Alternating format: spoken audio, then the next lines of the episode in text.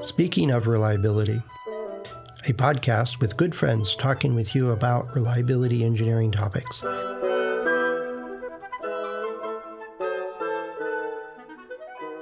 right, welcome to Speaking of Reliability. This is Fred Schenkelberg. And this is Chris Jackson, and Fred's starting a worrying trend where we start talking, but he doesn't tell me what, what we're talking about. So, well, it's not cue that embarrassment. Bad. Well, you know, it's like when we get a, a, comment in, you know, or a question in the mail. It, it you know, first cup of coffee, and you're reading some interesting question or something like that. And I got one yesterday that I thought would be perfect to talk about. Um, oh, cool! Because I figured you, you, probably have thought this through pretty well at one point or another, but it's actually. Uh, we'll see. Well, we'll see. yeah. No, it was a, a question that was um, in part, it was uh, I got a, a, the question was I'm paraphrasing. It was I, I got this uh, stack of data, you know, a pile of data, and what's the first thing I should do with it? And because they oh, heard right, the comment that I've made, I don't know how many times, is plot the data. It, well, is that the first thing you would do? And um, hmm. So I thought, well, there's there's a little bit more to this. In my own experience, vast majority of the time is not is the plotting is the easy part. Is the there's a whole bunch of other things we can do once you first get a stack of data or a pile of data or, or, or come upon some interesting data or whatever. So, what do you think? What's the very first thing you should do? Well, what's the decision? yeah, um, no, I didn't. I didn't even think of that one. Yeah, what, what are you going to do with it? Right? What What are you trying to right. accomplish, or what what's the problem or question you're trying to solve, or is that what you mean? Yeah, I mean, I'll, I'll give you an example. I was recently given a stack of data to look at, and this data, for all intents and purposes, satisfied the perceived need, i.e., it contained information about warranty failure. Uh, and that's fantastic. And the information for these warranty failure events was pretty good. And they said, well, can you go and analyze and tell us about warranty reliability. And I said, well, problem is you haven't given me any information about the devices or systems that haven't failed. So you've given, let's just say, it, it was a lot of data. So let's just say there's a thousand data points. I go, well, if you sold a thousand systems, then your warranty reliability is quite poor. In fact, best guess is zero. yeah. um, they said, well, we, we need to give you that information. Well, of course you need to give me that information because how do I know what fraction of um, systems failed if this is the only data you've given me? And more beyond that, you and I know that if you can, even just a simple Weibull plot can give, tell you so much about what's going on. Is it wearing in? Is it wearing out? Is there more than one failure mode or more than one failure mechanism? And to be able to create a Weibull plot you need to have what we call censored data included, which is information about how old all the surviving products and systems are. Yeah. Um, and so that's a good example of people rushing to get data without truly understanding what it is we're trying to decide upon or inform. Well, they had all this failure data. If they wanted to just analyze that part of it, it's only part of the story. And so in part you're saying is that they wanted to understand what proportion of units were failing, and the data wasn't sufficient to answer that question. Um, but it's also, I think, a part of it is do you have the appropriate data or enough data or or the right columns of of mm-hmm. data sets, those kinds of things. Uh, one thing even before that is, well, I've been handed data before, and none of the columns were labeled. I'm like, all right, um, what is this? we'll just analyze it. Uh, I don't even know what it is, you know? Right. Um, and you can make some educated guesses, like you can see where the technician comments usually are. Yeah, or the exist. you know dates might have a, a, a, rhythm to them of some sort. But the um, yeah, if, if you got a set of data, I also go back even further. Is well, where and how is this collected? You know, if I wasn't the one actually doing it, well, where does this? What's the source of this stuff? and it goes back to your point: is is this data complete, or is it um, was it collected well? Um, I've actually been handed a stack, a physical stack of, of uh, worksheets. Um, there was repair records, and they the repair folks would put in the serial number, you know what unit it was, and, and they would put, list or scan in uh, what uh, um, components they replaced, those kinds of things. And then they had a, a table below it that was the um, the root cause. It was Right. attempting to go at well, what actually caused the problem, and after paging through about a dozen or so of these, it was the first one underneath the last field that they were required to fill in was the one always ticked. And so sometimes they replaced the capacitor. Sometimes they re- replaced a, a comp- uh, another component. You know, they placed replaced out of the ten I looked at, there were like eight different things that were actually done, but every one of them had uh, faulty CPU as the the tick mark of what was the root cause, and Right. none of them replaced the CPU. so, what? Wait a second. what is it? You know, if I was going to make a, a simple chart of you know what was the root causes, I think this is not accurate. Um, you know, let me see how you fill this in, and and it led to an experiment where we randomized the uh, the boxes that were to be indicating what the various types of root causes were. And sure enough, it was the location dominated, the one closest to the Right. last required field. And I'm like, well, this isn't helping. Uh, so, No. Well, it's a good, really good point you raise. Um, going back to the example I talked about earlier, where I was given a ton of data, apparently allegedly warranty failure data, and I looked at the data and I knew what the warranty period was, and about half the data points, half these failure events occurred at usages beyond the warranty period. You go, all right, so this is not exclusively warranty failure. You ask the person to go to, yep, it's supposed to be exclusively warranty failure. And that sort of discrepancy is what good data analysts and reliability engineers should be looking for. Because as soon as you see that, where as soon as you see something which doesn't align with the brief of the data set, your spidey senses should start tingling and say, okay, there is a disconnect between at least what this person thinks is in here and what there actually is. And some of you might say, well, just ignore the data that was beyond the warranty period, which is potentially rational suggestion. But again, once your spidey senses have started tingling when you realize that people aren't on top of being able to describe or scope a data set, it really is hard to get back to that state as a data analyst of confidence in the in the uh, what's the word I'm looking for?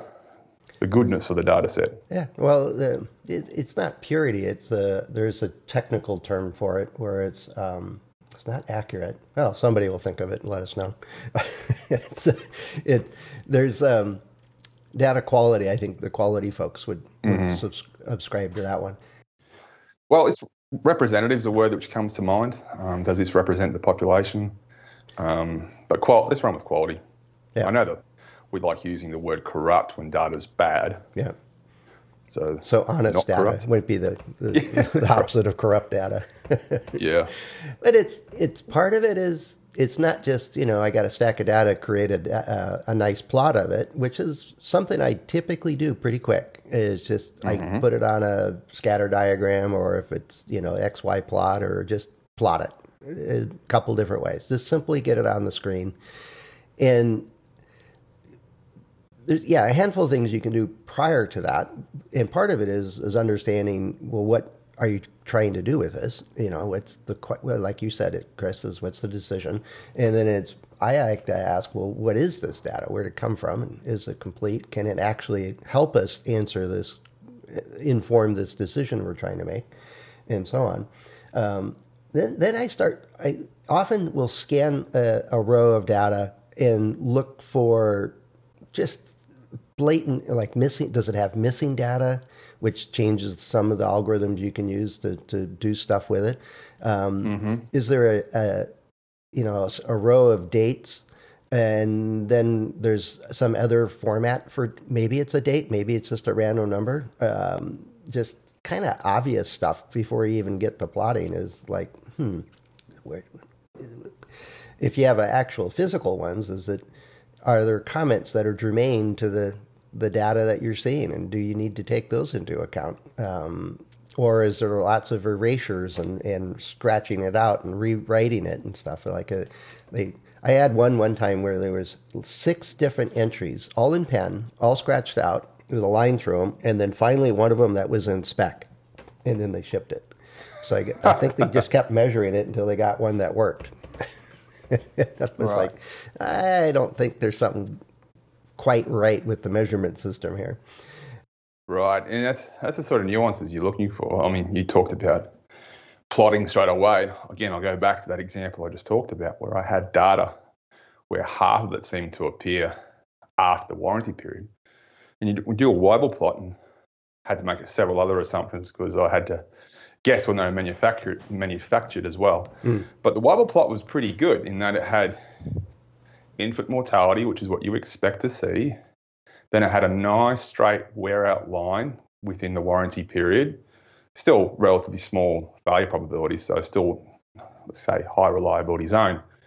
But as soon as the warranty period kicked in on the Weibull plot, then you, the data behaved very weirdly. It started wiggle, wiggling. It went created a weird S shape and everything else, which is classic symptom of only receiving partial data. So, uh, I mean, you don't just throw your hands up in the air once you have those spidey senses tingling. If you plot that, you can say, well, there's a good chance perhaps that the data that's which is within the warranty period is representative, but the main well, the, the main plausible explanation for the unusual behaviour beyond the warranty period is that those failures are not representative. And that means that the users or customers, instead of, well, the, the device is out of warranty period now, so they're going to another provider or another maintainer to res- fix their their system. Um, so you're only getting partial representation of those failures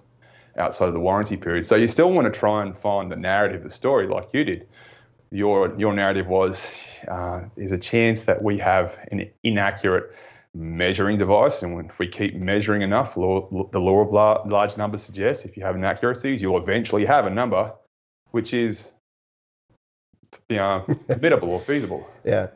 Um, but that's not the intent of reliability and quality in manufacturing. I, I actually ran into that. We, we were I was in a, a factory and we were setting up a, a system to make measurements on a product that we were getting ready to produce, and the technician uh, was attempting to be very helpful, and um, I was doing a gauge R and R where you run, you know, various people and various operators of the system would place components in there, and it would get measured, and then they record it. Um, but some of the measurements were out of spec for that particular station, for that particular dimension, and I was trying to figure out, well, is this the gauge or is this the product, you know, kind of thing. And and so I had a handful of products. I I, I actually knew the measurements using a very different system, and they were measuring and remeasuring these things. And and he, he kept adjusting the jig until he got a measurement that was in spec. And he said, "Well, they all should be good, right?" like, uh, no. yep. Uh, you know, and it was a that was an easy measurement analysis where there was a bit of human error involved. Um, right. And it was within the intention of there's a bias or perception that that's what it should be. So I'm going to um, keep measuring it until I get it right and and get what I think it should be. mm, okay, that's not the idea here. Uh, which brought into question a whole bunch of other things across that factory of how they did things and why their control charts always look so perfect. Is because instead of recording the bad stuff, they just ignored that point because it was an outlier. And this was on a control chart. And I, hmm. Well, it can't be right. It's it doesn't fit in the in the bounds here, so it must be wrong. So we're not going to record it. Like, hmm. Let's let's talk a little bit. Are we going to talk about that thing a lot of people like calling outliers or referring to as outliers. Well, you know, there's the love outliers. Yeah, that's a whole other topic. But I mean, part of the the initial set of data is, um, well, is it gathered well? Do I have sufficient data? Um, do I understand what this data is and what it represents, and what question are we trying to answer or inform, or what's the decision? Uh, all those are important, and then it, then you get into the more nitty gritty of going. All right, I want to plot this, and oh, hey, look at this one. This one's two orders of magnitude different than everything else. What's what's with that? Now it could be you just created a Nobel Prize worthy discovery, or it was a missing digit or something. uh, you know, let's go with Nobel Prize. Yeah, but it's it's innocent until proven guilty. It is the way I look at it. And my f- first inkling is, depending on what we're trying to, dis, you know, do with the, the data set with this decision, I'll analyze it with it and without it. And if it doesn't change the decision, then I, I'm not going to invest the energy to go sort it out because it doesn't really matter. But if that that odd piece of data makes a big swing in the results that we're trying to derive from this set, um, then we need the story. And it's not as simple as assuming that it's an outlier and we can ignore it. Most people don't even know what an outlier is. In fact, if you have an out, I mean, we'll, we won't, I think we've done this a couple of times, but just, I don't know, walk down memory lane. Yeah. When we talk about outliers, essentially you, you, you walk, look at a data point and you uh, say that that data point is essentially valid. However, it's so far outside the typical values that's going to skew my analysis in a way I don't want it to be skewed, or in a, in a way it shouldn't be skewed, I should say. Mm-hmm. And you say, okay, well, we'll ignore that. And it's a bit like if you're trying to understand the average height of a human being, and you're going to measure 10 humans, then and then the 10th human who walks in is Shaquille O'Neal, who's seven foot two, who's extraordinarily tall, and you say, okay, Shaquille, you're an outlier, so your data point won't count. But the problem with that is an outlier, by definition, requires prejudice, pre-judging. Yep. It means you need to already come into that conversation with an idea about what you expect or what you think is satisfactory or tolerances or insert whatever word you like using there. And if it's not what you expect, you, ex- you call it an outlier and exclude it which is classic bias. That is the definition of bias. You exclude data um, because it doesn't fit your preconceived idea of what it should be. And when it comes to manufacturing, that's a huge deal because you might have, like for example, intermittent faults that, you know, just things are out of spec startup and shut down. And if you say, well, those things, okay, they're an outlier, so uh, they, they, hardly ever occur. They only occur at the start and the finish. So we're going to exclude them. Well, if you're trying to manufacture things with Six Sigma's worth of quality, whatever you want to call it, or you just cannot tolerate huge, you know, even small numbers of defects, well, you've just potentially created a huge problem later on with recalls and quality control issues once the users and, and customers have it, et cetera, et cetera. You should almost never almost never look at something and then say and feel confident confident enough to say that's an outlier, so I'm going to pretend it doesn't exist. Yep. Yeah. No, it's you got to know the story of the data. If if it's an honest clerical error, uh, or you know, if if it was, if you can demonstrate or show that that it was just a transpose figures or it was somebody wrote two results down in the same cell so it mm-hmm. ended up with three extra digits uh, yep. those kinds of things but you need a pretty clear evidence to exclude it which is uh, exactly what you're saying i think is, is that no it's it's information and we shouldn't exclude it that's that's that's not really an outlier that's like incorrect data i mean the outlier right. is where you, is where you measure Shaquille O'Neal perfectly and you turn, oh, yeah, you are still seven foot two. Yeah. So that data point is not corrupt per se. No one. Um, There's nothing wrong with that. No. Right. Yeah. That, what you're talking about is where someone writes down seven foot two wrong. So instead of it being seven foot two, he's 72 feet tall. Right. That's uh, that's that's not an outlier. That's a that's a corrupt data point. Yeah. But um, and it's not always easy to to tell what's corrupt no, versus real when it's you know a bunch of automated measurement systems and data sets being moved from here to there and people you know fussing with it one way or the other and it it gets tracking down what's the difference between corrupt data and, and an outlier is, uh, is much e- it's much easier if you just assume it away and just oh, I'll ignore that. That's why people do it. Yeah. but it's um, it's to your own peril uh, for Yeah. lots of different reasons. So, what did we come up with so far? Like five or six different things we we do with data pretty quick and and understand it and. And then we have fun with it. We plot it this way and that way, and then we run this analysis, that analysis. We do regression. We do, you know, whatever it is that we're trying to do with the data set. Um, then it's fun. Uh, There's a bit of work before you get to that the fun part. What I like doing with data analysis is I I form an idea in my head of what I expect to see based on the description of what this process models. So um, again, we'll go back to that example. It's a mechanical system, so I expect to see infant mortality. I expect to see um, transition to wear out based on my understanding of that product. I am open to the idea of seeing a small period of constant hazard rate between those two regions. Um, so I'm expecting to see these things, and that's not um, prejudice per se because you're still you're still basing your critical thinking on the scenario at hand. But what I like doing, why I like doing that is because it sort of um, allows me to formulate what my expectations are from a data analysis perspective, based on deducing how this thing works. Yep. And if the said Weibull plot or whatever it is aligns that expectation, that's a good sign. Um, and it gives you more confidence that the data is representative and not corrupt, honest, as you say. Yeah. Well, I had uh, it was a physics class professor, and, and his uh, weekly quizzes that we got was often just make a guess, and he, he was trying to hone our ability to take the relevant information, which often was very sketchy and very slight, you know, and often sometimes would even be just really weird questions like how many piano tuners are in Manhattan you know? And we knew roughly how many people, you know, order of magnitude maybe how many people were there, and then you'd work out, show your work. What did you make assumptions, and how did you come up with your number of piano tuners?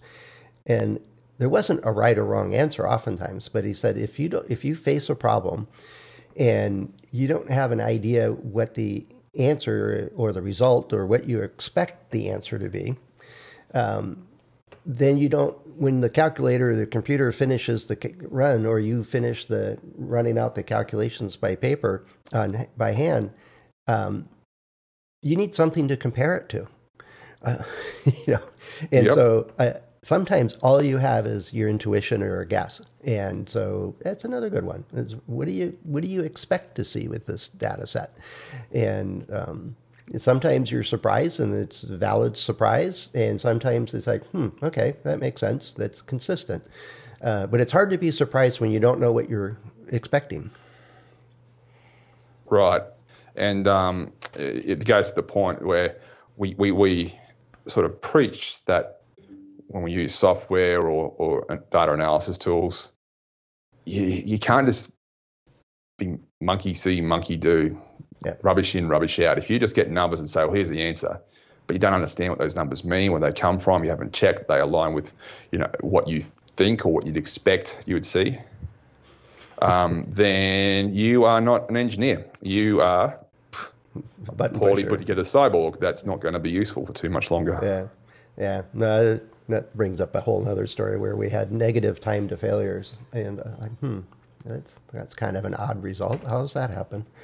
But, um, so anyway, uh, what apparently, and when I first saw it, it was like, what do I first do when I get a set of data? Well, I plot it. And he says, well, what, what do you really do? And I thought, well, that'd be a good question for Chris. So hopefully that wasn't too much of a surprise or shock for you there, Chris. Oh, it wasn't a shock. I- you never know. Uh, I got another one for you. I'll save that for later. Um, but anyway, uh, if you're listening to this, if you got a question, um, even straightforward, simple questions, uh, we like those. Those are easier to answer. But sometimes there's a little bit of thought goes into some of this stuff. And, and if you've got something on your mind, let us know. Head over to accendoreliability.com slash go slash SOR. And Chris and I and the other hosts of the show are, are available through LinkedIn or through our About pages, where there's a couple different ways to get in touch with each of us. And we'd certainly like to hear from you and, and what's on your mind. Uh, so with that, Chris, I'm going to go see if I what if there's a data set that this person had, see if I can go play with that. But uh, I, I, I, didn't actually see the data, so I, I'll have to ask. Fair enough. All right, cool. Well, thanks, Chris. Talk to you again soon. Always a pleasure. Thanks for listening to Speaking of Reliability. We invite you to join the conversation if you have a question or a topic that you think we should discuss in a future show please let us know. You can find a comment box below the episode show notes, or just leave a note as part of a review on iTunes.